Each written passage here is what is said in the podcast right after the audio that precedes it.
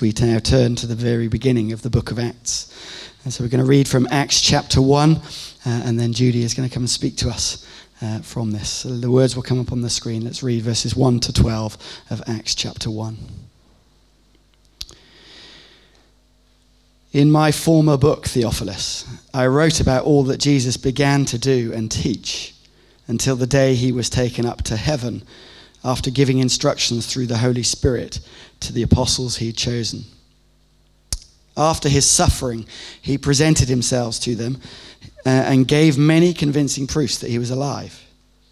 He appeared to them over a period of 40 days and spoke about the kingdom of God. On one occasion, while he was eating with them, he gave them this command Do not leave Jerusalem, but wait for the gift my father promised, which you've heard me speak about. For John baptized with water, but in a few days you will be baptized with the Holy Spirit. Then they gathered round him and asked him, Lord, are you at this time going to restore the kingdom to Israel?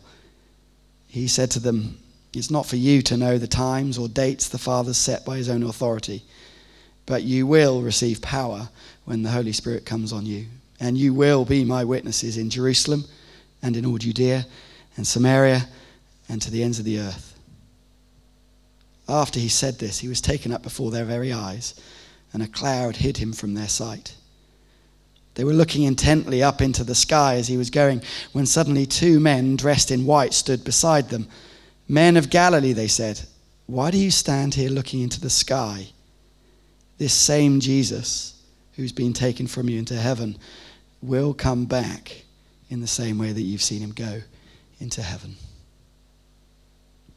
Father, thank you that you do not leave us on our own.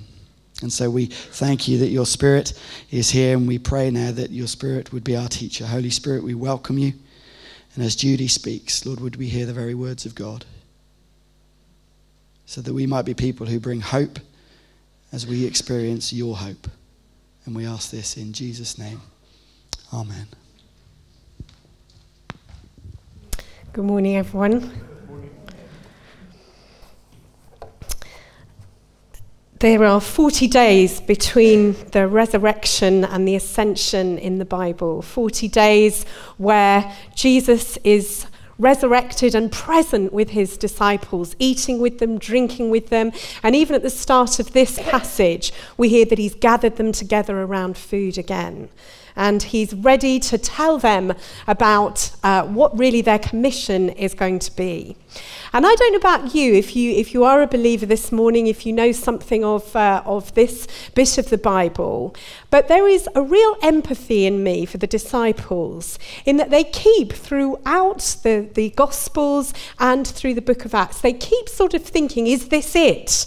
You know, Jesus is there and they're kind of like bated breath. Is this it? They say, God, is this, the, is this the moment when you're going to restore Israel? Is this going to be the time?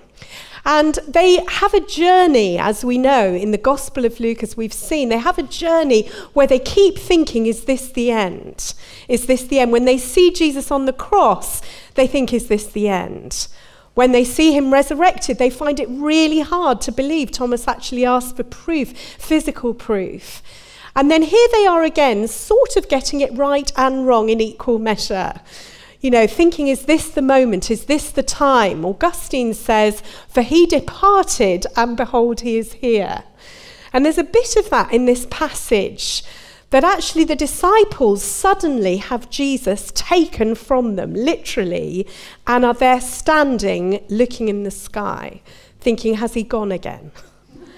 And is that a bit like us sometimes? Sometimes we have these times with God when it's so close, and maybe if we're believers, we feel a tangibly sense of His presence. But there can be times, maybe like the muse this morning, where we just feel, Have you left us, God? So great to have those reminders this morning through the words and the prayers that He hasn't left us. But actually, Jesus says that he is going to give them a gift that will impart all of what he's been teaching them through the Gospel of Luke, all that he's been living out amongst them, and it's going to be magnified as he ascends, and they are going to have power to live that out. And they're going to do even greater things than John the Baptist, who would have been a bit of a hero of theirs at the time. so that was good news for them. And I, my story, some of you know a bit of my story, but I empathise with the disciples hugely. Because for the first sort of few years of my teenage life, I kept trying to become a Christian. Right, so you might be thinking that's a bit dodgy theology, but bear with me.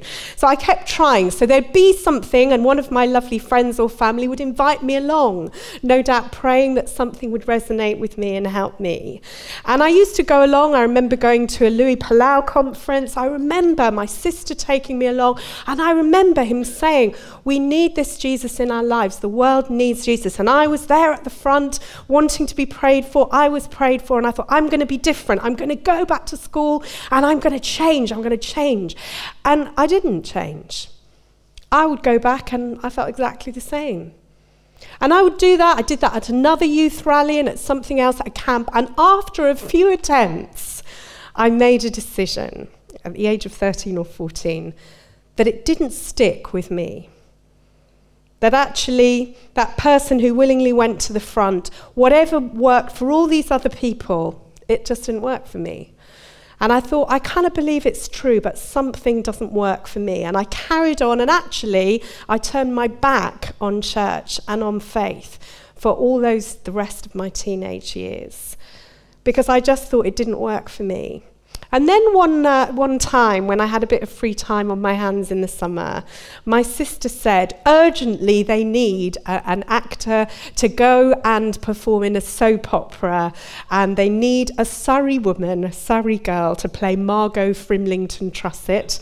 Uh, so a big stretch there on the acting front for me, um, to, to go and play that woman. And she just wondered, would I do it? Last minute, I was free, would I do it? Now, she's a crafty woman, my sister. She'd been praying for me for years.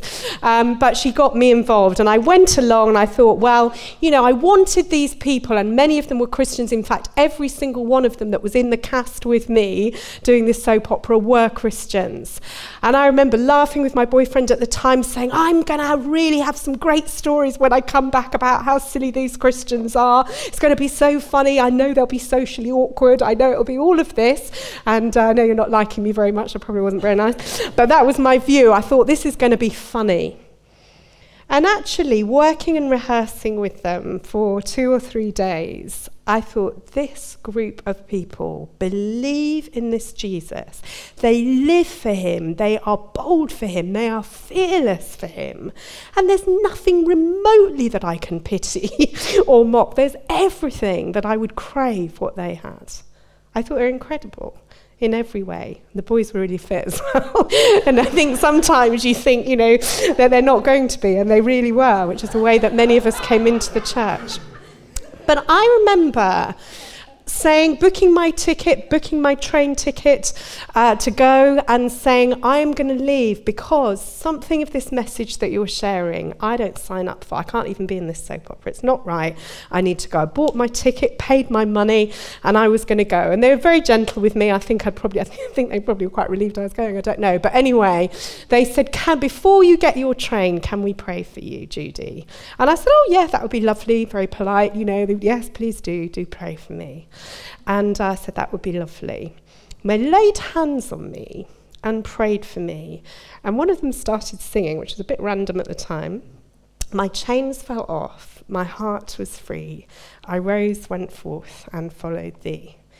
And as they sung it, it the only thing I can really describe it as it was just like a physical freedom you know, that actually the chains that had somehow wrapped around me, the cynicism, the fact that I wasn't good enough, the fact that I would never make the, the godly grade, just fell off me in such a way that I not only received the Holy Spirit and I didn't know what that was about, I just knew that I was forever changed. In that day that actually I then had a boldness. I then knew that actually it wasn't about me trying harder, it was about His Spirit working in me. This passage tells us that we will be His witnesses. If we have the Holy Spirit, and we do, that's the good news of Pentecost, we have Him, we will testify, we will witness, our lives will be a witness. And it changed everything for me on that Cromer beach. And we went on to do that soap opera day in, day out, and we had a heckler who would come and stand by the beach huts at the back and shout absolute obscenities and abuse to us and take the mickey out of us, something rotten. And uh, he would be there, and uh, our leader, who's a lovely guy, took us to one side before our final thing at the end of our show and said, We are going to go out there and we are going to sing to that guy at the back of the beach. We are going to sing Our God Reigns. Now, I'd never heard of it, didn't know the words or the tune or whatever, but I do remember that's what we did. And they said, We're just going to sing it. A little bit like earlier on when someone said, I think Tim said, We're actually going to declare this defiantly to the darkness to bring your light. And that's what we did, or that's what they did with me standing at the back thinking, This is embarrassing. But they sang that to him, and he was silenced. All of his heckling, all of his abuse stopped. And at the end, he came up to us and he said, Something happened to him like waking up. Like waking up. And he prayed with us. He had been an arsonist. He'd been caught setting fire to beach huts down in Sheringham, just further down. He'd been in trouble with the police. And he gave his life to Jesus. He went on to work for London City Mission, did incredible, incredible work. His name was Tony. He did incredible work with them. So not only had my chains fallen off, but a few days later, it's contagious.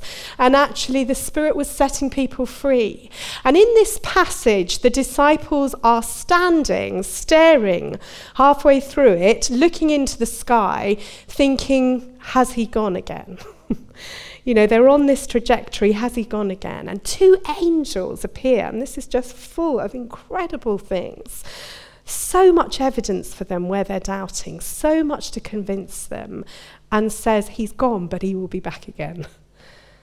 he will be back. And, and why are you standing staring in the sky? A little bit like, Why do you seek the living among the dead? And there's a wake up call in the story of the ascension that burns deep within me, and I believe is a word for us at Riverside here in season today. Because Jesus says, I am going to give you my Holy Spirit in 10 days' time. To 10 days after the ascension, the Pentecost comes, and I'm going to give you my Spirit, and you will be my witnesses. Wait in Jerusalem, in other words, wait for those hunches of the Spirit, wait for the work of my Spirit, rely on Him. And you can do this. You will do better. You will do more than even John the Baptist. You will receive power to witness. He says, Do not leave Jerusalem, but wait for the gift my Father promised. For John baptized with water, but in a few days you will be baptized with the Holy Spirit, and everything will change, as it did for me and as it can for us. That actually it's not about try harder, it's about letting His Holy Spirit help us witness, help us heal, help us encourage at a time of great darkness in our land, as Bernice prayed, that we would actually be His light. Because in the Gospel of Luke, Christ is there in his body. In the book of Acts, we become his body. Yeah? So we're it. This is it. Look around you. Pretty splendid, actually. But look at us. We're it. We're the choice. We're the church. Yesterday we were in the cathedral, uh, the Thy Kingdom Come event. Uh, brilliant. Uh, Steve and his team, absolutely brilliant event. And actually, as we were singing in the cathedral, two girls walked in at the back and just stood with us at the back, looking around as we were proclaiming this truth, drawn in. And a woman invited them in, spoke with them, talked to them about this Jesus. That actually, as the kingdom spreads, even as we were just singing about Jesus with the doors open right in the centre of Birmingham late into the night, and girls are drawn in, like that heckler who suddenly his life changed. And I wonder as we stand looking at the sky today, what the horizon looks like. It may be that we think the horizon looks very dark indeed. Certainly, in, in world terms, it does. Why do we stand looking at the sky? But actually, Jesus is the hope of the world, and the ascended Jesus is the king of the world. He has a reign. If you like, everything that he had when he was here on earth is magnified as the ascended Jesus. Everything is magnified. The disciples thought they'd lost his teaching. The disciples must have thought they'd lost his authority, when actually, as the angels come, they say it's going to be bigger, it's going to be even more. There's going to be even more of it. One of the things that was shared in the cathedral last night and has been mentioned in the news many times recently is the drug that is like a form of cocaine which creates spice zombies. Where around our city and in our world, kids are taking drugs that literally zombify them. So they're walking around in a stupefied state. But also shared last night was the story of giving out roses and chocolates around the cathedral to show God's love, to spread his hope, to spread his kindness in a world that is increasingly dark. And the people said that actually everyone accepted that apart from the business world.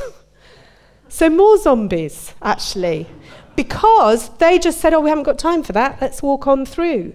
And actually, work can zombify us. It can take over us. It can engulf us. Money can take us into that world where even someone giving a flower or a piece of chocolate or a, gift, you haven't got time for it. You haven't got time. You're blocking out the light, the love. And yet, the commission of us as church is all about being open to those moments and setting the zombies, if you like, free. Don't quote me on that. But actually, there is something. If you think of me and the chains fell off, my heart was free. I was walking around a bit like Andy with his cardboard box on last week until this revelation of Jesus happened for me. Garrison Keillor, a great writer and a humorist, satirist, says this If your heart doesn't break at least once a day for something in the world, you may have lost your missional imagination. Uh, missional, I put in brackets because I slipped that in there. He didn't say that, sorry.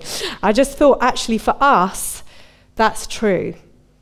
And actually, when we turn on the news at the moment, it's easy, our heart breaks all the time. But I think there's a call on that, a wake up call for us as church to pray like we've never prayed before.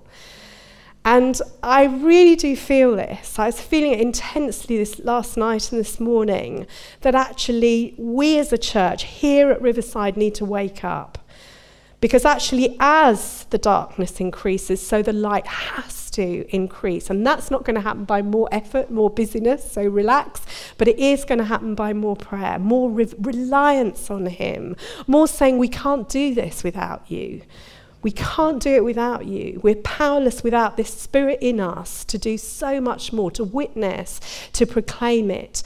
The disciples kept getting it wrong. We looked a few weeks ago at how Peter denied Jesus, how Judas betrayed Jesus, because they kept thinking, is it real? Is he real? Is he really who he says he is? We're not sure. You know, forwards, backwards. Is this it? But actually, the minute the ascension has happened, the disciples know it. They have this angelic revelation, and then we hear they went back to, to Jerusalem praising God. And from then on, they are prepared to face death for him.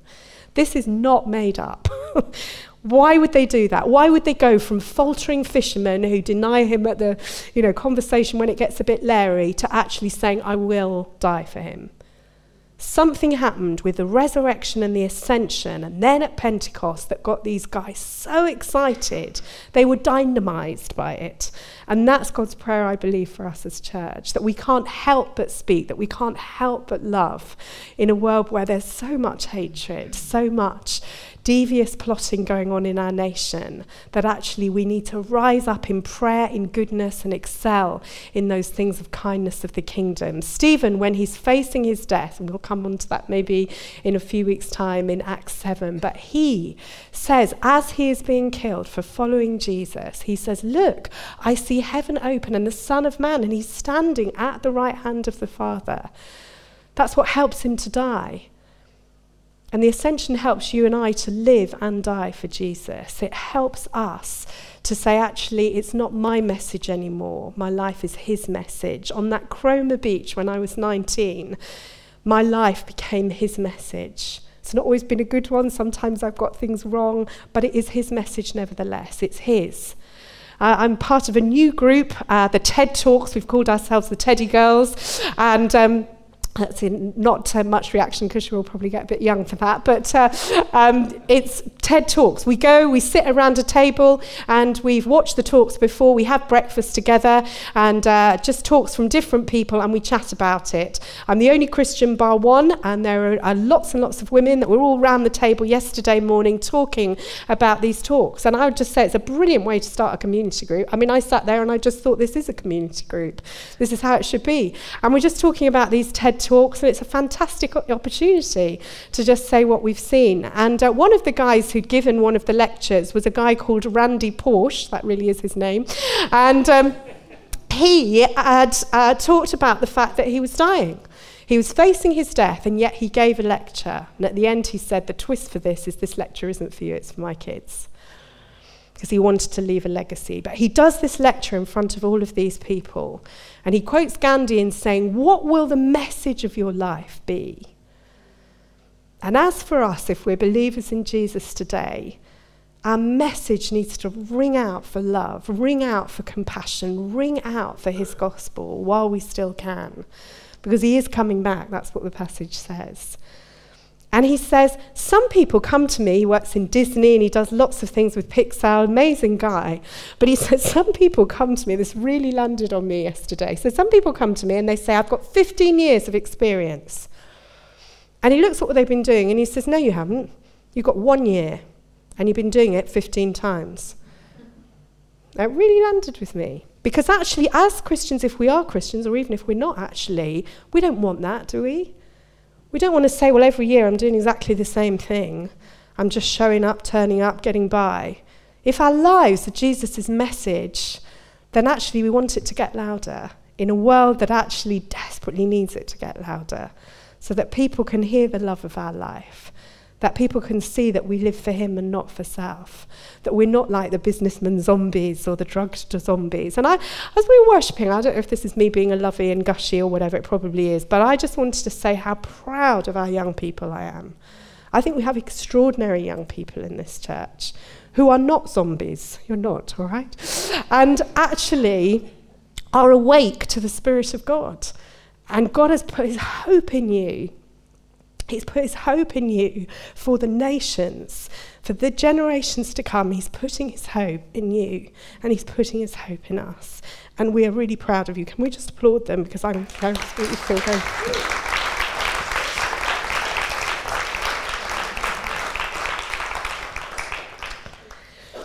Um, Martin Robinson says it is not the people of God who have a mission in the world, but the God of mission who has a people in the world. We've probably heard it before in one form or another, but it is a reminder, it's a great reminder that actually this is it. We are his plan A, we are it. And he's done that for every single one of us who's a believer here today, because he has a unique mark for each of us to make. Uh, there's a, a, quite a controversial book called Jesus Shock, uh, written by Peter Kreeft, and I love this. You might not like it, but I do. Uh, so this is what he says: Nothing is more formidable and unconquerable than the church militant. So maybe that's because I am a bit militant, but I love that. Nothing is more sleepy and sheepish than the church mumbling. He put the world into a daze. We are putting it into a doze. Now, hear me, but I did think a little bit of Riverside there. Forgive me if that's wrong. I'm going away for three months ahead. But, actually, but actually, um, I think there's something that God just wants to say, come on, Riverside, you have got so much. Wake up wake up, you know, because actually we don't want to put the world to sleep. There's enough of that going on. Uh, we want to actually rise up and be accountable for the Jesus that we love and follow. And there's something about mumbling in that that we've always got to be a bit careful about. You know, if church is just about turning up on a Sunday and critiquing it, there's plenty here. Go for it. there will be. But actually, if it's about being part of a life changing, history making movement here in Birmingham that God has commissioned by His Spirit, how exciting is that? Let's show up, let's be together, let's be united, let's start new community groups. Maybe start a TED Talks group in your area if that's something that would work for you and your friends. Maybe start a running group, a walking group, just bringing friends together. Some of you are doing it brilliantly, I know already. But just so that your friends, your neighbours, our friends and neighbours, our families can hear this good news that actually we no longer walk around sleeping, but like my friend on Cromer Beach, something woke him up. And it was the truth of Jesus. It was the truth of Jesus that woke him up. I'm out of time. Just love to pray for us. I wonder if you could stand actually uh, as, as we close.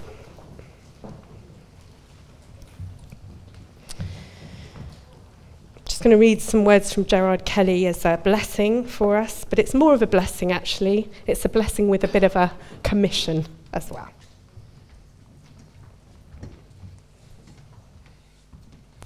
May each memory you make point to his presence. A mystery figure found in every frame of your life. May each joy you share be a sharing of his pleasure. Each name you speak, an echo of his name. May worship be the well whose waters heal you, a thread sewn through the fabric of every day. May his whispered voice join yours in conversation, his casting vote unite you as you pray.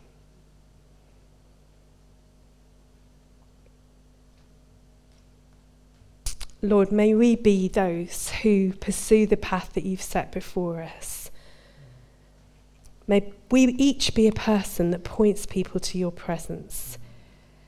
And Lord, I love that image of you being found in every frame, almost like the Alfred Hitchcock that put himself in every film, that, that you would be in the frame of the pictures of our lives, that you would be visible. Lord, help us as a body by your Spirit to make you visible, to live out your truth and your saving grace that this world will be set free, heart by heart, person by person, that we encounter or that we never even get to see, but we share a word with or we share food with them.